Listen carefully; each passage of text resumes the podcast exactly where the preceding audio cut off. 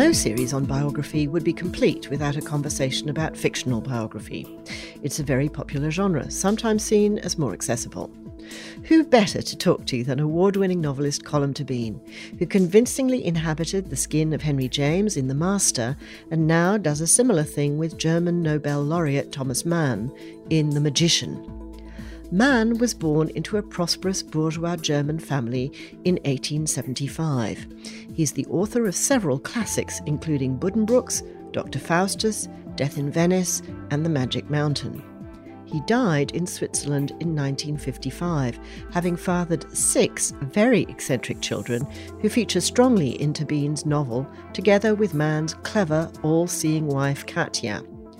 As exiles, Mann and his wife travelled to France and America, always cushioned by his considerable wealth. I spoke to Colm Tóibín at this year's Adelaide Writers' Week via Zoom, and as always at these outdoor events, you will hear quite a lot of noise, in this case from a helicopter and some sirens last time you and I spoke in Sydney about The Master. The Master is your book about Henry James, and it opens with Henry James's disastrous first night of his play. And we talked about Henry James's perception of celebrity and success. And I think that this theme comes up again now with Thomas Mann because he had a very strong sense of his own fame. In The Magician, he's very much the great man. When he travels, he's received as such, he's recognized there's deference, and there's money. So, can you talk a little bit about fame and celebrity in relation to Thomas Mann? He published his first novel, Buddenbrooks, when he was 26 in 1901. And the book brought him a sort of instant fame, certainly in Germany, and then a world fame because the book became, it was translated into every language. It made him into a sort of young writer that people paid attention to. So that when he was in Munich and when he put his eye on Katja Pringsheim from a very rich, assimilated Jewish family, younger than he was, one of the first women to study science in a German university. The Pringsheims really wanted him. He was a figure to be admired he never looked back uh, with, with, fame. I mean, in other words, for all his life, he was a famous writer in America. Unlike his brother Heinrich, also a writer, Thomas Mann became famous in America. His books were really read all over the world. And uh, of course, the income from his books in America was really enormous, especially in the 30s and 40s. And not just fame, but a sort of, um, he represented something. He represented, at a certain point, a sort of scholarly Germanness. But I think later on, he represented a sort of opposition to Hitler. But when the diaries came out, really, I mean, when I read them first, and I think I, a lot of people feel the same that, but when you read those big books that seem so finished and so filled with knowledge, so certain of themselves, you presume that the author must be like this too, that he wrote from a sort of entitlement, a sense of power, a sense of ease in the world. And you realize from the diaries that this simply wasn't true, that there were great areas of unease, uncertainty, and lack of entitlement in his inner life he kept his inner life very, very private. It was his outer life the world saw. And my novel is, in a way, an attempt to dramatize the big gap between the two. Curious Colm about what you just said, because yes, Buddenbrooks made him a sort of an instant star at the age of 26. But when I talk to people now, people say, oh, can't get through the books, impenetrable, really difficult. He's one of those writers that people regard as a challenge, I would say, possibly on the same parallel as Proust. So I'm wondering, how did he become such an important man of letters and find a readership back then that allowed for the comfortable lifestyle that he then was able to enjoy as a best selling author? I mean, are we now today just not up to the task of reading Thomas Mann? Where was there a bigger, more educated readership for him back then? I think Buddenbrooks has always been, for anyone who opens it, an extremely readable blockbuster 19th century novel, which is the story of a family. I think it's a much better book, say, than John Galsworthy's The Forsyte Saga. It has a sense of the inner lives of the characters and the sort of movement of history. But I think for anyone, any reader who's interested in fiction, Buddenbrooks is really a wonderful book. And it wasn't merely that people were impressed by it when it appeared, people loved it, and people still love it who read it. Yes, you're absolutely right, however, that the name Thomas Mann is now associated with this sort of Germanic heaviness, with a sort of obscurity, and that the books seem like, compared to, say, the novels of Charles Dickens, say that the novels seem a chore. Certainly, if you look at the sales figures in the United States now, they're not high. His reputation has remained high, but it isn't as though what Henry James called the great flat foot of the public has sort of followed him into the 21st century I think a great marketing coup took place in America where the Knopfs decided that he was the writer they could market in America and that every civilized household would have to have copies of his books, including the Joseph novels. Dr. Faustus was a bestseller in America. So they made the name synonymous with a sort of aspiration which is really one of the ways high culture gets sold in the world. You know, if you if you're not reading Ulysses, you're not going to get a date you know, that says if you're not watching a Bergman film, no one will believe you when you, you know, that that we always have those sort of senses if you're not listening to, you know, difficult music. So that high culture always comes with a sort of a lot of marketing attached to it, and of course, as in the case of Proust, who you also mentioned. Proust remains immensely rewarding as a novelist. I mean, the more attention you pay, the more you get. And it's the same with a novel like Dr. Faustus, which is Thomas Mann's really, I mean, big, last serious novel. I mean, he wrote Felix Krull, a great comic novel after that. But he remains a rewarding writer. And, and also at certain times, there are certain novels that remain sort of heavy handed. So now, after the helicopter, we've got the sirens.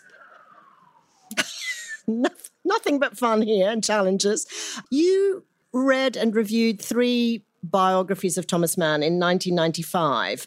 And that led directly to the idea for this novel. And I read your, your review in the London Review of Books, and you said that the three biographies were dull and worthy, uh, and that also they they expressed a kind of desire, the three of them, for Mann to be a better person to an almost comic degree.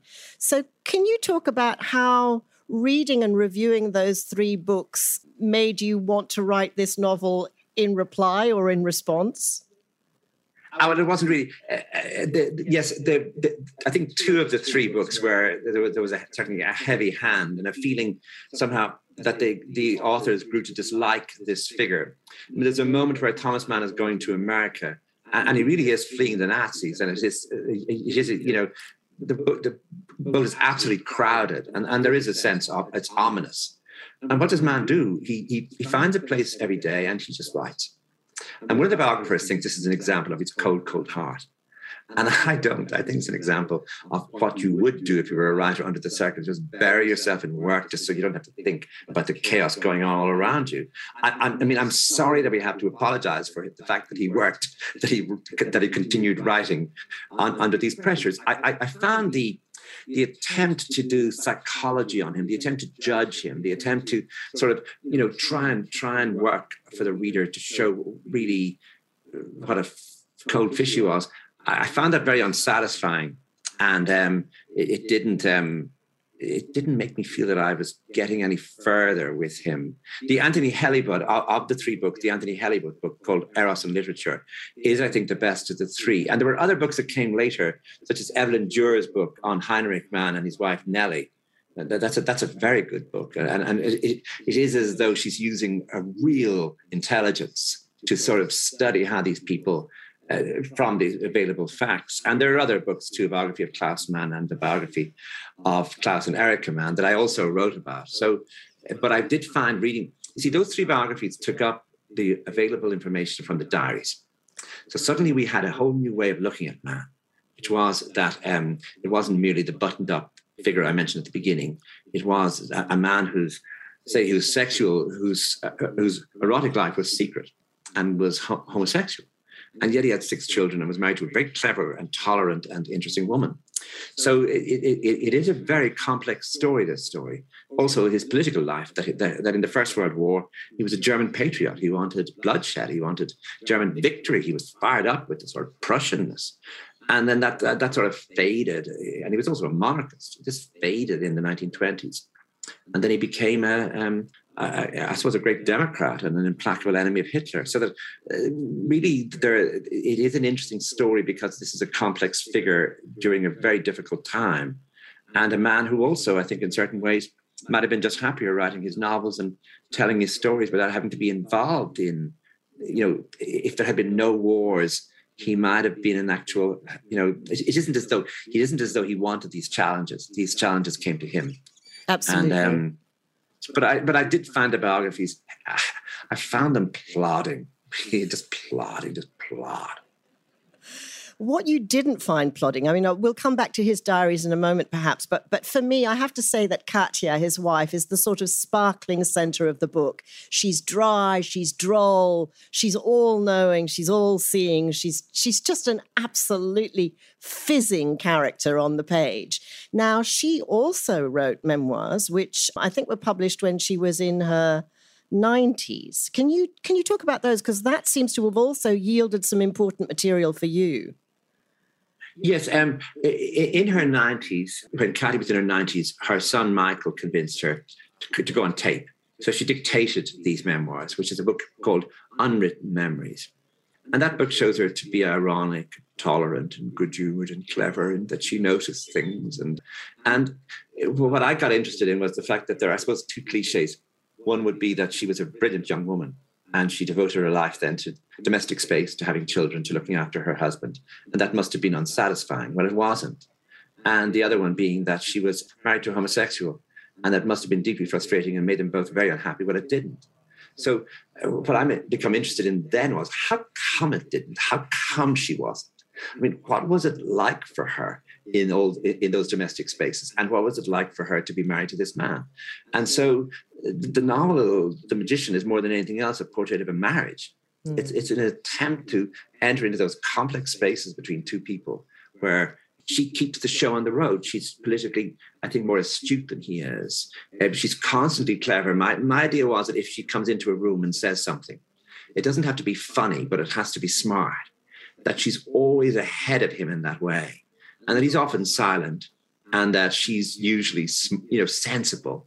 So that was the idea that in this portrait of a marriage, I was to avoid these easy versions of that story that outsiders might think are true, but I thought weren't true. But I wasn't sure in what way they weren't true. In other words, as each day happened, as each time they went into exile, or each country they went into, things were different between them.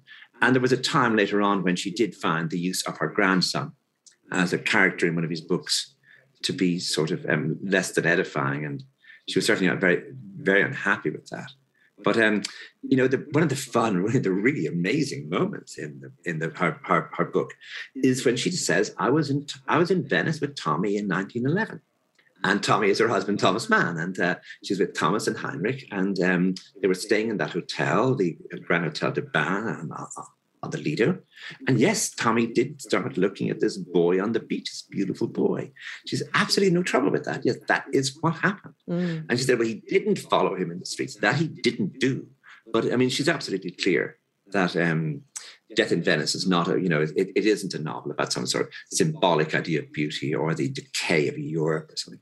It's actually based on a trip they made. And um, just at the time of Mahler's death, which meant that Mahler's face is described is, is given to the author, Aschenbach, von Aschenbach, in the in the story. But it's fascinating just, just to watch her being so casual about it. It, it wasn't a big deal. Her grandmother had been the most famous feminist in Germany. And for them in, in this time, I mean, the early 1900s, everyone's sexuality was, was open to suggestion. It wasn't, I mean, I mean, the, these were bohemian people seriously well read and, and involved in constant discussion about things which had hitherto been forbidden. And so she was a very modern person. And as, as, as we have to imagine that, you know, G- Germany before the First World War was filled with people who were highly modern in, in the same way as we get figures like Virginia Woolf and her friends in London, that we get a similar world in Munich, but perhaps even in Munich, even more advanced. Yes, I mean, it's interesting that you you don't mention there that the boy in question that they observe in Venice is 13 years old. He's wearing, I think uh, Katya says in her diaries, uh, the sailor suit, the sailor suit that we associate with the Visconti movie, of course. She's so shrewd and so, so observant of her husband that, and, and also, I would have to say, Colm, she is an enabler, isn't she? In that when she sees that her husband's eye fixes on a waiter, she arranges for him to have a private moment with that waiter because she knows that that will give him pleasure, not in an explicit sexual encounter, but just some private time together. Yeah, he, yeah, he's 75 at this point, and they're in Switzerland, and he really likes this sort of fleshy Bavarian waiter. and it cheers him up immensely. He's he's he's he's he's pretty down. He's pretty depressed. And Erica, his daughter, and Katia notice that he's much cheered up by the presence of this waiter. And um, I mean, you really have to imagine this. I mean, it's it's beyond. I mean, I don't know. if it's maybe in Australia, but in certainly in Ireland or America or England, it would be very strange to have the wife and the daughter deciding to procure for him. I mean, it's not it's not as though he's going to have sex with the waiter or do anything that will in any way compromise him. He merely likes him and wants to be served by him and wants to look at him and wants to uh, get his smile. So it is sexual and it is open. And the two women, the daughter and the wife, arrange for him to have further meetings, thus to you know rid him of his depression, to get him to be cheered up. I mean, I don't think it would happen now. I think that they would now tell him to just go and get a life. But um, well, this is 1950, mm. and he's 75, and this is what they do for him. So, I mean, it is this. Look, this is a really unusual story. I mean, this is what fascinated me in that there are times when I cannot really make sense of it. I can show the image, I can show what's going on, but it isn't as though I can find even a pattern for it. So, so it is it is one of those great marriages that doesn't seem to be based on mutual sexual attraction, but but somehow or other, it works for both of them, and it is almost unimaginable his life without her. Uh, certainly, she could have had a marvelous life with anybody; she would thrive anywhere. But he was the one who was, um, I think, much more vulnerable, and you know, his sexuality was always going to be a problem for him. Mm. And um, finding some, in a way, finding someone who would put up with him would, was always going to be trouble. And that's what she did. She yes, put up with him. She did. Um, I'm curious, Colm, you know, following on from the brilliant way that you inhabit Henry James's mind in The Master, it, it felt like you really got inside Henry James's head. Were you trying to do the same thing with Thomas Mann? And did you find him harder to inhabit? Or was that not the challenge that you set yourself? Yes, he's much harder. There, there are times when it feels to me that he's a ghost in the room, that in his own life he was ghostly. It seems to me that from the early loss in Lubeck, you know, they were famous people in Lubeck, which is a small city in the north of Germany beside Hamburg. They, they had been traders there for three or four generations. They, they owned ships, they owned warehouses, and his father was a senator. So that when, when he would, as a small boy, walked out onto the street, everybody would have known who he was. Mm. And that was taken from him when he was about, you know, 14, 15. His father died, and in the will said that the that the entire business was to be wound up. The end of it. Thomas Mann's mother had been born in Brazil, but there was a great sort of trading route between Brazil and Lubeck because Lubeck makes all the marzipan in Germany. So um, he went to Munich where he was nobody, where nobody recognized him on the street, and where he had no deep roots. And I think that was the beginning of something in him that withdrew, that withheld, that went silent, became ghostly. And part of the reason why I can work with this marriage is that Katia provides all the substance and he provides all the shadow. Ah. And that the, the substance of his life was when he was alone in his study with words and sentences, writing them. That was where he was somebody. But it seems to me that when he went anywhere else, he was doing an imitation of himself, or he was it was attempting to advertise himself. In other words, as a public speaker, as a figure who was always being decorated. And um, he, you know, he, he did a lot of readings and public speeches, and he he certainly seemed to enjoy that business of having having being in the spotlight. Mm. But there was always a sense that he was posing or that he was trying out something. With James, his solitude became substantial. The, the demons or the memories or the desires that followed him meant something to him. He knew what they were. With with Mann, it, it, it is as though all of this is not there in him. That he, that he's that his private life was entirely with the words on the page. So you're dealing often. There's a moment where he falls in love again, you know, quite unsuitably with a 17 year old boy called Klaus Hauser. And Klaus Hauser comes to Munich to stay with the man, which again is a 1927 is a highly unusual thing. I have to really work with this. And so there's a there's a brother called Thomas Mann has a son called Klaus. He's a brother-in-law called Klaus, and now he has this young man called Klaus. And there's the dinner for all three And the other members of the family are there, including Thomas Mann's wife. Mann at the dinner notices that all of them are talking to each other. All of them are busy. All of them are preoccupied. All of them are there in the room. And he's not there. It is as though if he stood up and walked away, only Klaus Hauser's eyes would follow him. And uh, that only slightly, the others wouldn't even notice his absence as they don't notice his presence. So I became interested in that idea of almost not exactly a man without qualities, but one of those men who are able to, in a way, disappear in a room full of people or even within their own families or become unknowable. People could say about them later, I was never sure what he was thinking. You know, he didn't speak much. You know, he could be very cold as a father. And, you know, that's that he could be very distant as a friend. He didn't, by the way, have any close friends uh, in his life. He, he didn't do that sort of peer group friendship. And he loved his domestic space, and Katia kept it in order for him. But it, it, the difference between him and Henry James is with Henry James, I can see his uh, emotional life as complete, as one in which I can see what's going into his mind and out of his mind. I mean, partly his letters and also his work, but with Mann, it's a much more distant. It, it's a much more, I think, a much more 20th century story. It is as though someone like Robert Musil, who wrote The Man Without Qualities, could write uh, that this idea, or T.S. Eliot, that you know, a hollow man. A hollow so man. yes, it's a very different story. It's not as though I found the same story again and told it a second time. No, this is a much, much more challenging story.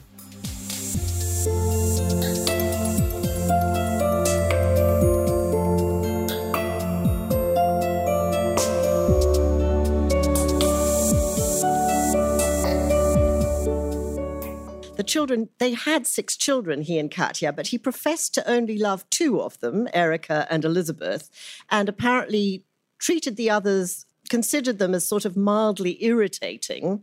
And then mm-hmm. when you mentioned that Klaus Hauser incident of being attracted to this 17 year old boy, I thought you were going to tell the story about how he he wrote to his son, who was very attractive as well in his own right, and he said, he asked his son, who had met Klaus at this dinner, possibly that you're referring to, to voluntarily withdraw and not invade my circle. I am already old and famous, and why should you be the only ones who constantly sin?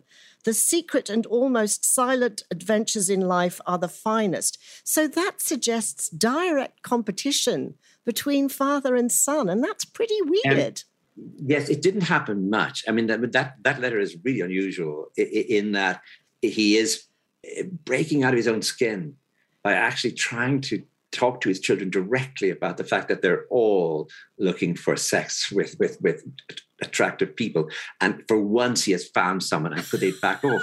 Um, but yes, it, it, gives it gives an example of just how strange this household was. But his two eldest children, Klaus and Erica, did represent and you know they, they they did because their sexuality was so open because they really anything they said if they had a thought then they spoke it. They were out there. They wanted to tour the world. They, they wanted to drink the cup you know and uh, their father was at home and they would come home looking for money. But I mean, they did sort of almost shame him at times into you know how isolated he was and how silent he was and how noisy they were. So it's good for the novel in the sense that I could, every time I bring them home, I can have them you know, really behave outrageously while the father watches. And of course, he's fascinated by outrageous behavior, but he himself will never join. So that letter is just one way of trying to be with them for a change, because normally he's not. It's not as though there's a large correspondence like that, that that letter is on its own. Now, I'm really curious about the the things that you allow yourselves to do in a in a biographical novel. We're all very familiar with the genre, and obviously it's great popular appeal. We only have to look to writers like yourself and Hilary Mantel. Obviously, most of the dialogue is invented. But when it comes to events and when it comes to people, what do you allow yourself to do and what do you not give yourself permission to do with a big, significant life, which is so well documented, not only by Mann, but by his wife, by his children, and by the whole kind of Mann industry in publishing terms of books about this family? Normally, as a novelist, you can say that you have all the rights and very few of the responsibilities. Your responsibility is to create an illusion for the reader. that the reader will enter into this world and follow the illusion and live within the illusion. That is your responsibility. The rest, you have rights. In, in, this case, that, that's just not true. And, and you could try and say it and argue it, but you will never win that argument. No matter what you do, there is an ethics involved in this. And the ethics, no matter what you do as well, has grey and fuzzy areas that that you could you really couldn't be sure about. I think the first thing is that if you if I say that he was in Munich at a certain time, then he that, then he was. Mm-hmm. If I say that he went that he was not in in Germany in 1933 and he did not go back into Germany, that has to be correct. If I say he where he went next, that has to be correct. But there are other modes. The one moment, but I'll give you an example of. I see him in Munich. He, he gets his own apartment, and he's a you know he's a young writer and he's having a certain success. He gets his own apartment. His mother is living away, so suddenly he's on his own in the city. Now, anyone thinking about that, a young man filled with homosexual desire, is in Munich on his own with his own apartment. It's not possible that something didn't happen once. Now, he wouldn't have written that in his diary. He wrote in his diary for about those years about the unrequited loves he had. I'm talking about the single business of just walking home one night, locking eyes with someone, and just something occurring. Mm. I put that into the book because it's an important moment for him. It's somebody who he really doesn't like, and he ends up having sex with him, and ends up feeling rotten afterwards. And he ends up feeling, actually, this could be my life. I could go from city to city having this sort of deeply unsatisfactory sex. I'm going to propose marriage to Katia Pringsheim. That's going to be the spur. You know, I was, trying to get a motive for him to, like, he liked her, he was interested in her, he saw what could happen between him and her. But the moment where he decides, actually, I'm going to do this, even though friends of his will know it's wrong. And obviously, this is this this is troublesome. Um, I went with the book to Germany, and I was on a stage. I was on a stage um, at the Frankfurt Book Fair, very sparsely attended, but it was being filmed. And I got interviewed by a young journalist from the Frankfurt Book Fair who you know, was very polite up to a certain moment and then just turned to me and said, uh, So, how do you feel about queering Thomas Mann? And uh, I had to say, Well, I didn't write his diaries, I didn't write Death in Venice. You know, if you, if you can forgive me, I actually, you know, these were not my my work. You know, I was, in other words, I was saying I didn't do this. But I think for Germans, the idea that he was less than a great man, that he was a dishonest man, mm. which he certainly was. And I'm not judging that. I'm, I'm fascinated by dishonesty. I would find it very difficult to write a novel about an honest man, whatever that would be. But that scene, no matter what I do, I made up that scene. It's not in a diary, it has no source. I'm just imagining what that year in his life, two years in Munich, would have been like. I'm giving him that scene as I might have given him attending an opera, or as, as I might have given him you know, an encounter he had. But the ethics, I mean, in other words, I, I feel this is an important part of the story. It's impossible for me that he never had sex. I just don't believe it. He was too many hotel rooms, hotels filled with waiters, you know, train journeys. There were too many chances. And, you know, things he didn't note down in his diary. It doesn't mean he wrote everything down. But in general, if I'm saying something, it's true.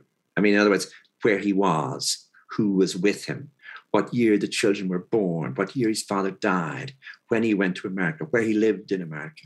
All of those things are true. And they're not just outline, they're the whole structure of the book and the structure of the life. Um, those things are based on fact. But yeah, the, the, the book is, depends on its dialogue. It depends on these noisy encounters between him and his children, him and his wife, and with a lot of interruption, with a lot of different sort of opinions being expressed. And the dialogue there, very, very deliberately, is not an attempt to imagine how Germans spoke a century ago. I think you would lose the reader very quickly. And um, so what I was doing was I found a sort of tone from the 1920s, uh, from literature of the 1920s, of being snappy of dialogue, a lot of interruption, a lot of just short, brisk interventions in the dialogue. It's not as though they ever listen to each other, this family. They don't listen to each other. And so all those encounters in dialogue, I think perhaps even with that exception, are invented. That, in other words, I'm still involved no matter what I do in the initial day job, which is I'm a novelist. And my job, as I said, is to create illusion, is to try and entice the reader into a world in which the illusion is created that you are in Thomas Mann's mind as he's facing out into his day, facing the world. and you're noticing what he notices and you're remembering what he remembers and you're feeling what he feels and and that's the effort to do is not is to is to bring you in and hold you as much as i can in that world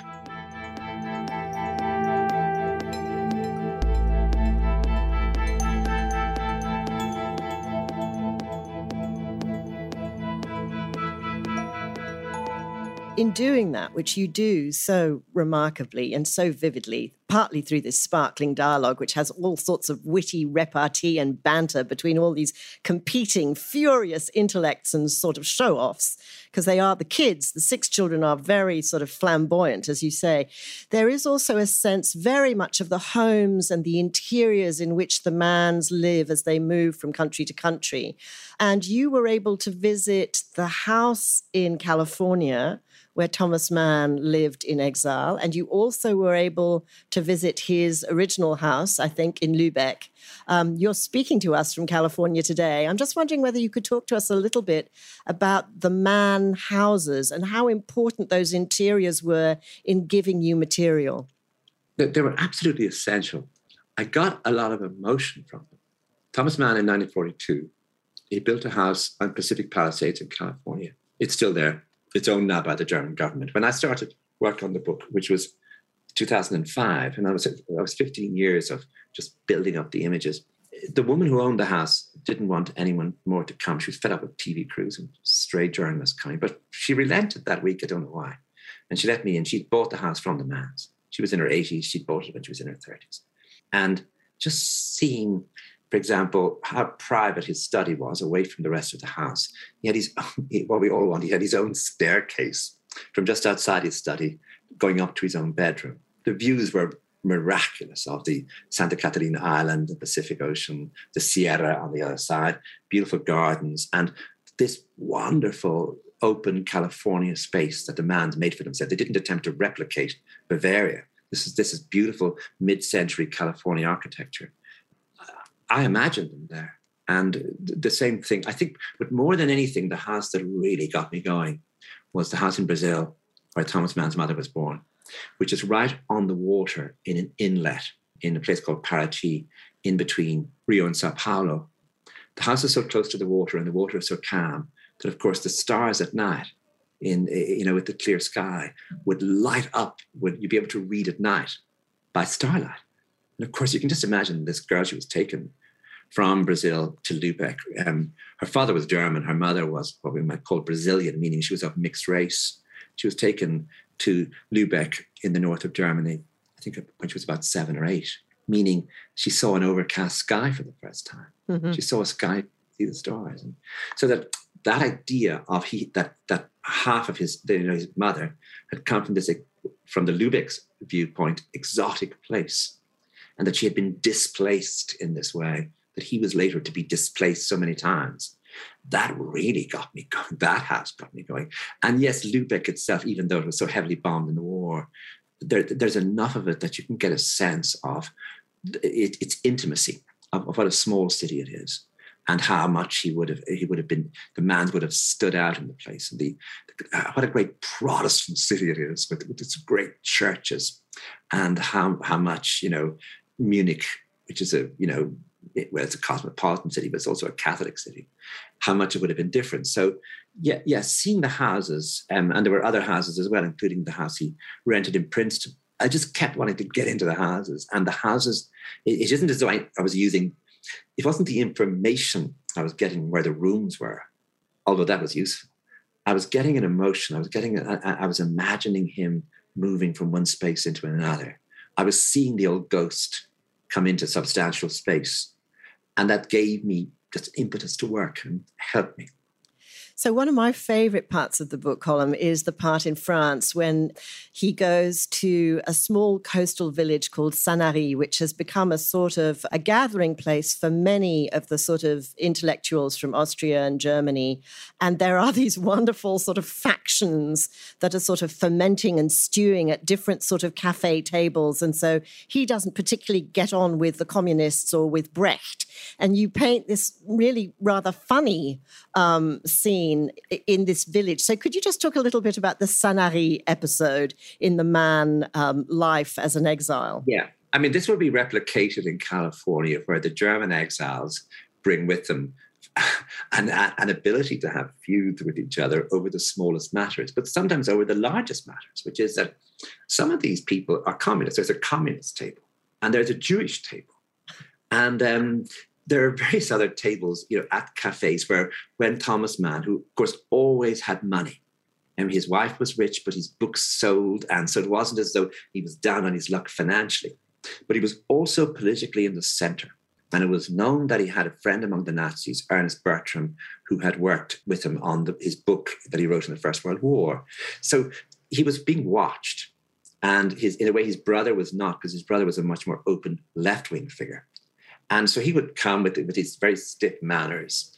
And the young communists, the people who had, you know, just, just thought he was ridiculous. And these books were bourgeois, ridiculous. And of course, Brecht you know, who was a bit older, just hated him anyway, always hated him, and saw himself very much in opposition to Mann. That, in other words, Mann's high bourgeois tone was something that really Brecht wanted to get rid of. Of course, Mann wasn't Jewish. His wife was Jewish, mm. but she, she had been an assimilated from an assimilated family. So she was never near a synagogue. So that no matter where he went, he wasn't welcome. but of course, in the end, um, it really offends him because one of the, the left wing figures, uh, a poet called Ernst Toller, comes to him to say, I have a friend who's been taken in by the Nazis and he's in dreadful danger and, and they're torturing him. Is there anything you can do? Hmm. And for a moment, I'm like, what do you mean? And it means that the man might have some influence still. I mean, this is what 1935 with the old with with with, with the regime. And Mann is appalled that they would think this. But of course, he realizes they're desperate. Mm. And then he finds out later that, you know, this, this man um, was one of the first real victims of the Nazis. He was, he, he was arrested very quickly when they got power. And he was tortured in the most savage and brutal ways. And he died. And, you know, a young man comes to Mann's house and I want you to know what happened to this particular figure who was who, who was who was a writer who came from Lubeck, who was Jewish you need to know. And this exact same thing will happen later when a young Jewish man will come to the house in, in California to tell him just uh, in, just before it's you know before it's before it's known worldwide. I want you to know what happened, what is happening in Germany. But more than that, I want it known that you knew that I told you. Don't say in the future that you didn't learn this until later. You know it now. And so that's sort of way in which man people want people saw him as a great man, someone who was connected, someone who had influence. And of course, he was connected. He did have influence, but not. But he didn't by 1935 any influence with the Nazis. He didn't have that. No. One of the darker aspects of Mann's life that is, you know, terribly it's, it's extraordinary to think of this really. There is a prevalence of suicide in the family. Two of his sisters commit suicide. And as if that weren't tragic enough, two of his children commit suicide. Could you just talk a little bit about, about those circumstances? I think that, you know, we're talking about that he really loved his daughter Elizabeth and he really loved Erika. So, so, but his wife, it's clear in the novel, really loves her eldest son, who is Klaus. And um, we really watched Klaus's disintegration and this, this disintegration is caused by, first of all, his drug taking, but secondly, he's excited by life. He likes staying out late. You know, he has, after 1933, he has nowhere to go. He, he can roam various cities in Europe, but his country is gone because his language is gone. Mm. He'll always be an outsider now. In America, he eventually gets to join the army. But after the war, Klaus Mann is not welcome back in Germany. What happens in Germany after the war is they don't seem like good reasons to us now But people began to feel themselves as being the victims. I mean, that they had been through great bombing of their cities, they were starving. And they didn't look back to say, well, actually, this was caused by, you know, Germany or Germans. They saw themselves as victims, rightly or wrongly. And therefore, they didn't welcome people who had been in California or elsewhere during the war.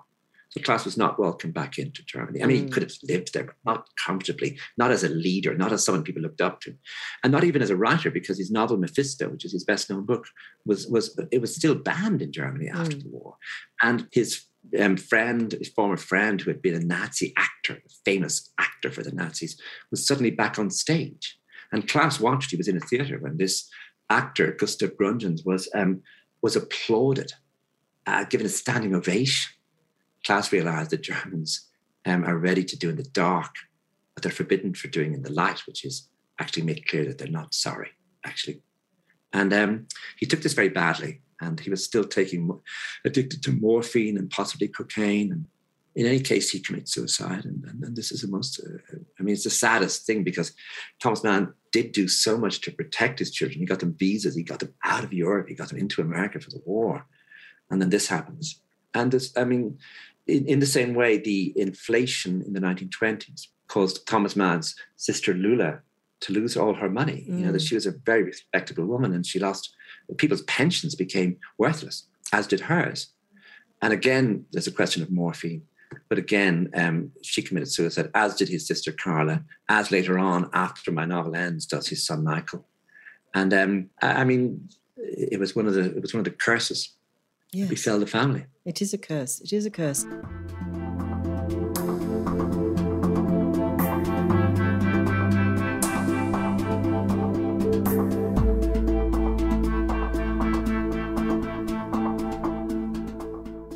Got about 10 minutes left. If you've got a question for Colm, it would be lovely if you would come to the central microphone. Doesn't matter if you haven't read the book. I'm sure you've read something else by Colm, maybe Brooklyn.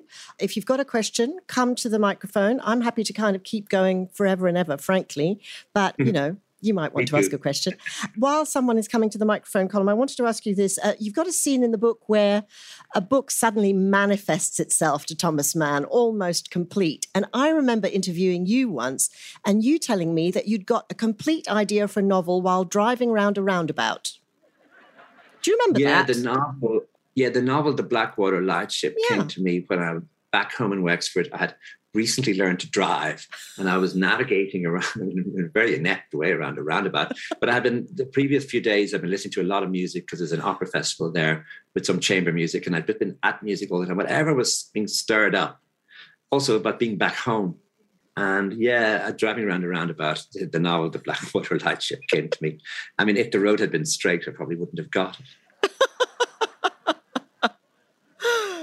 um, before talking about houses, there are there are many houses in this novel, and you you yourself have quite a few homes. And I'm just wondering, given how much you write about these homes in this novel, if we were visiting your home as a one of your homes, one of your five homes, what would have this is this is this is the stuff you read in in in the, in New, the Yorker. New, Yorker. Yes, I'm afraid yeah, so. I mean, uh, I mean, it's, I mean, I don't own any of these places. I mean, I own the place in Dublin, I, but I mean, this is I, I, move around a lot. But you um, don't have to explain the ownership of these places to us.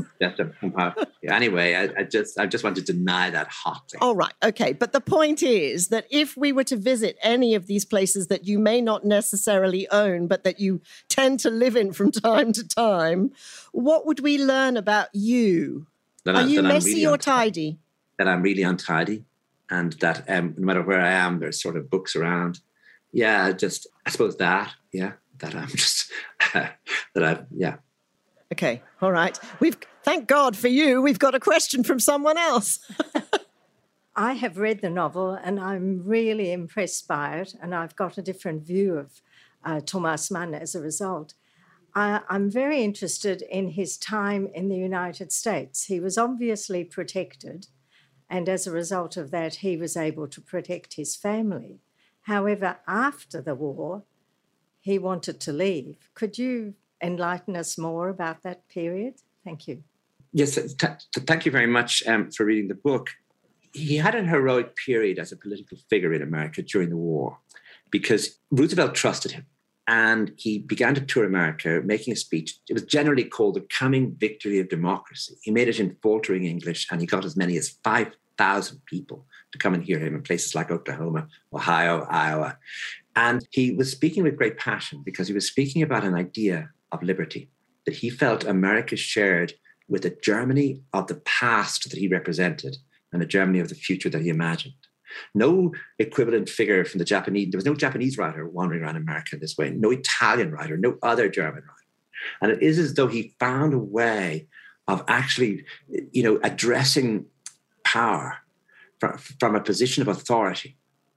And you know, when we think about what happened after the war, the rebuilding of Germany, the, the, the creation of great democracy in Germany, the, the blueprint for this, some of it, is in Mann's speeches.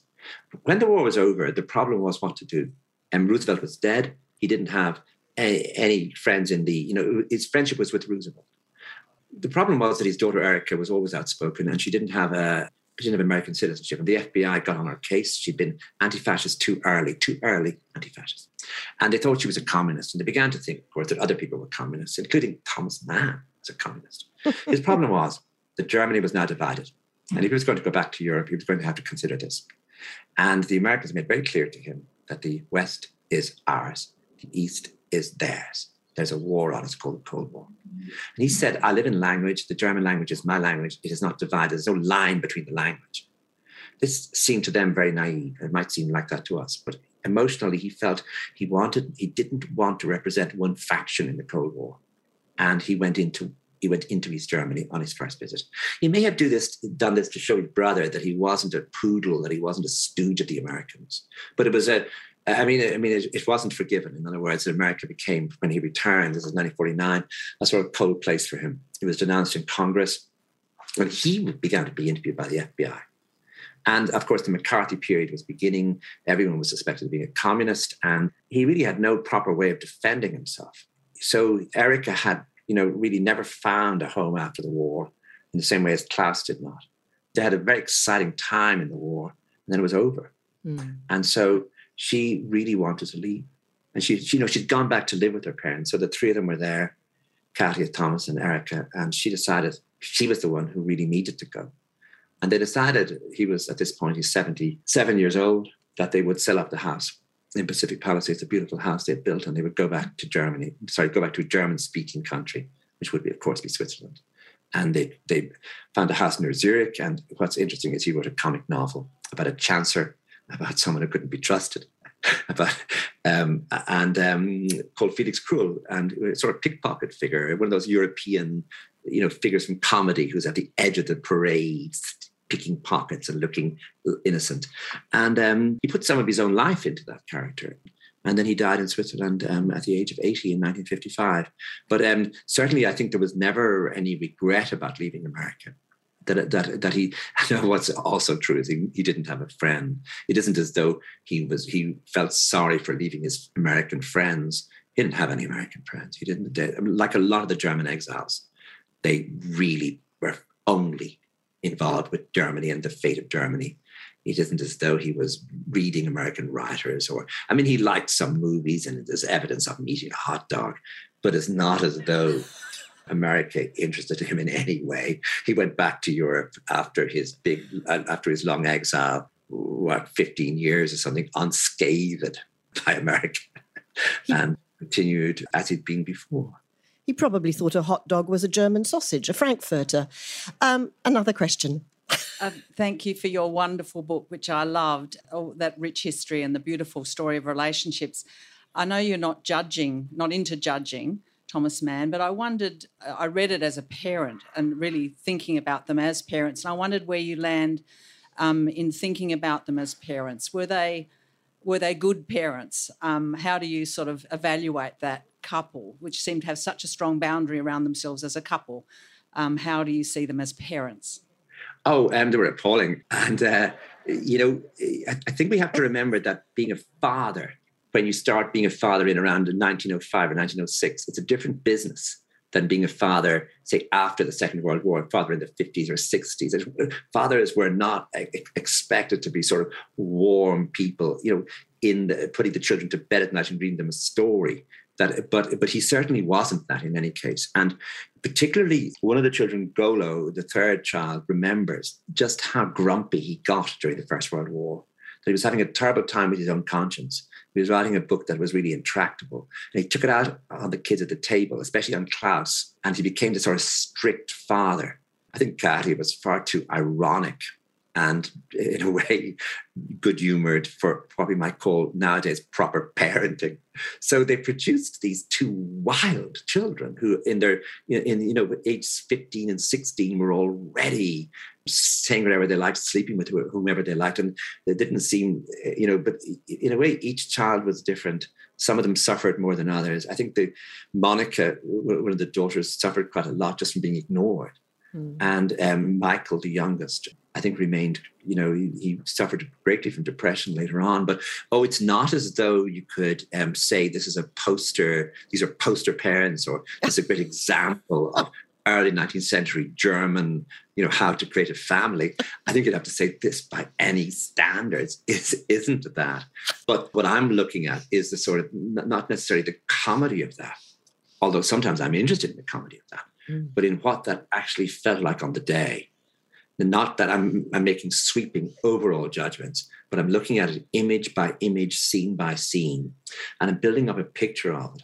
And, I'm hoping the picture includes some sort of ambiguity that, you know, this was as much as he could do and this was as much as his wife could do. That There wasn't as though they were they were they were they were bad, or you can use words like that, but you certainly couldn't say they were good.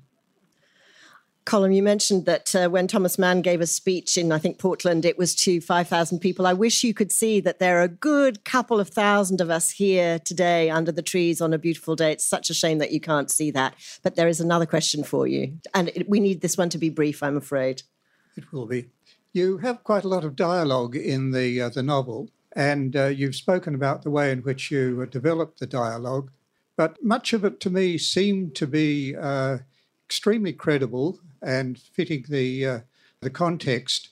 And I was wondering whether you were able to draw from the diaries set phrases that he would put down that he had um, used, or uh, was it something uh, a lot less than that? Yeah, I know. I didn't find. I found the diaries useful for a general tone of uncertainty and unease that I could give him in the novel that I got from the way the entries are in the diaries.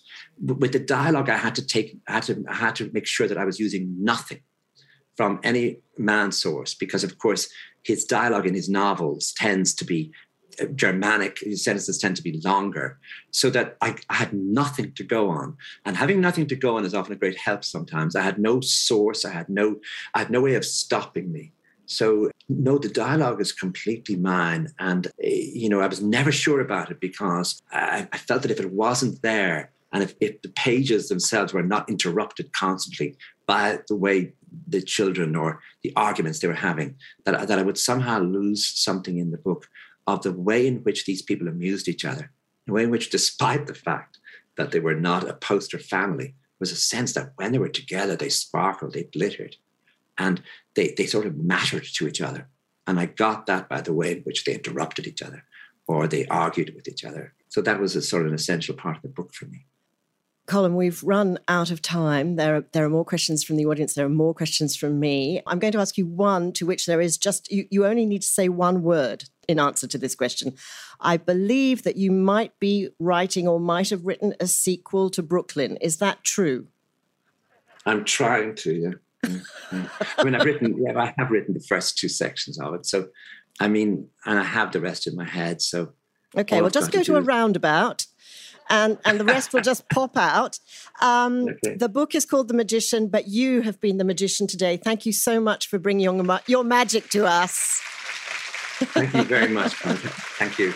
And when you have written that sequel to Brooklyn, come with the book. Come and see I'd us. Thank that. you all really very would. much. Thank you very much.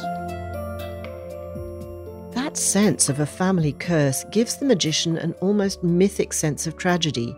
But one of the many remarkable aspects of the novel is how much of it is humorous in tone. And that is not something that I think any traditional biography of the family would have suggested.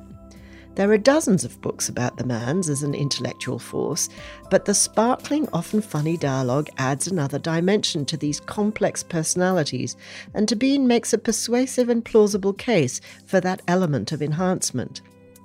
Thanks to Adelaide Writers Week for giving me the opportunity to talk to Colm Tóibín. Those who love his fiction will be pleased to hear he's currently writing a sequel to his novel, Brooklyn. Who knows if after that another gay man in literature will manifest in his consciousness as the subject of a future biographical novel? Life Sentences is produced by Two Heads Media and Pipewolf Media. We live and work on Dharawal country and pay our respects to the traditional owners of the land. Music is composed and performed by Amanda Brown.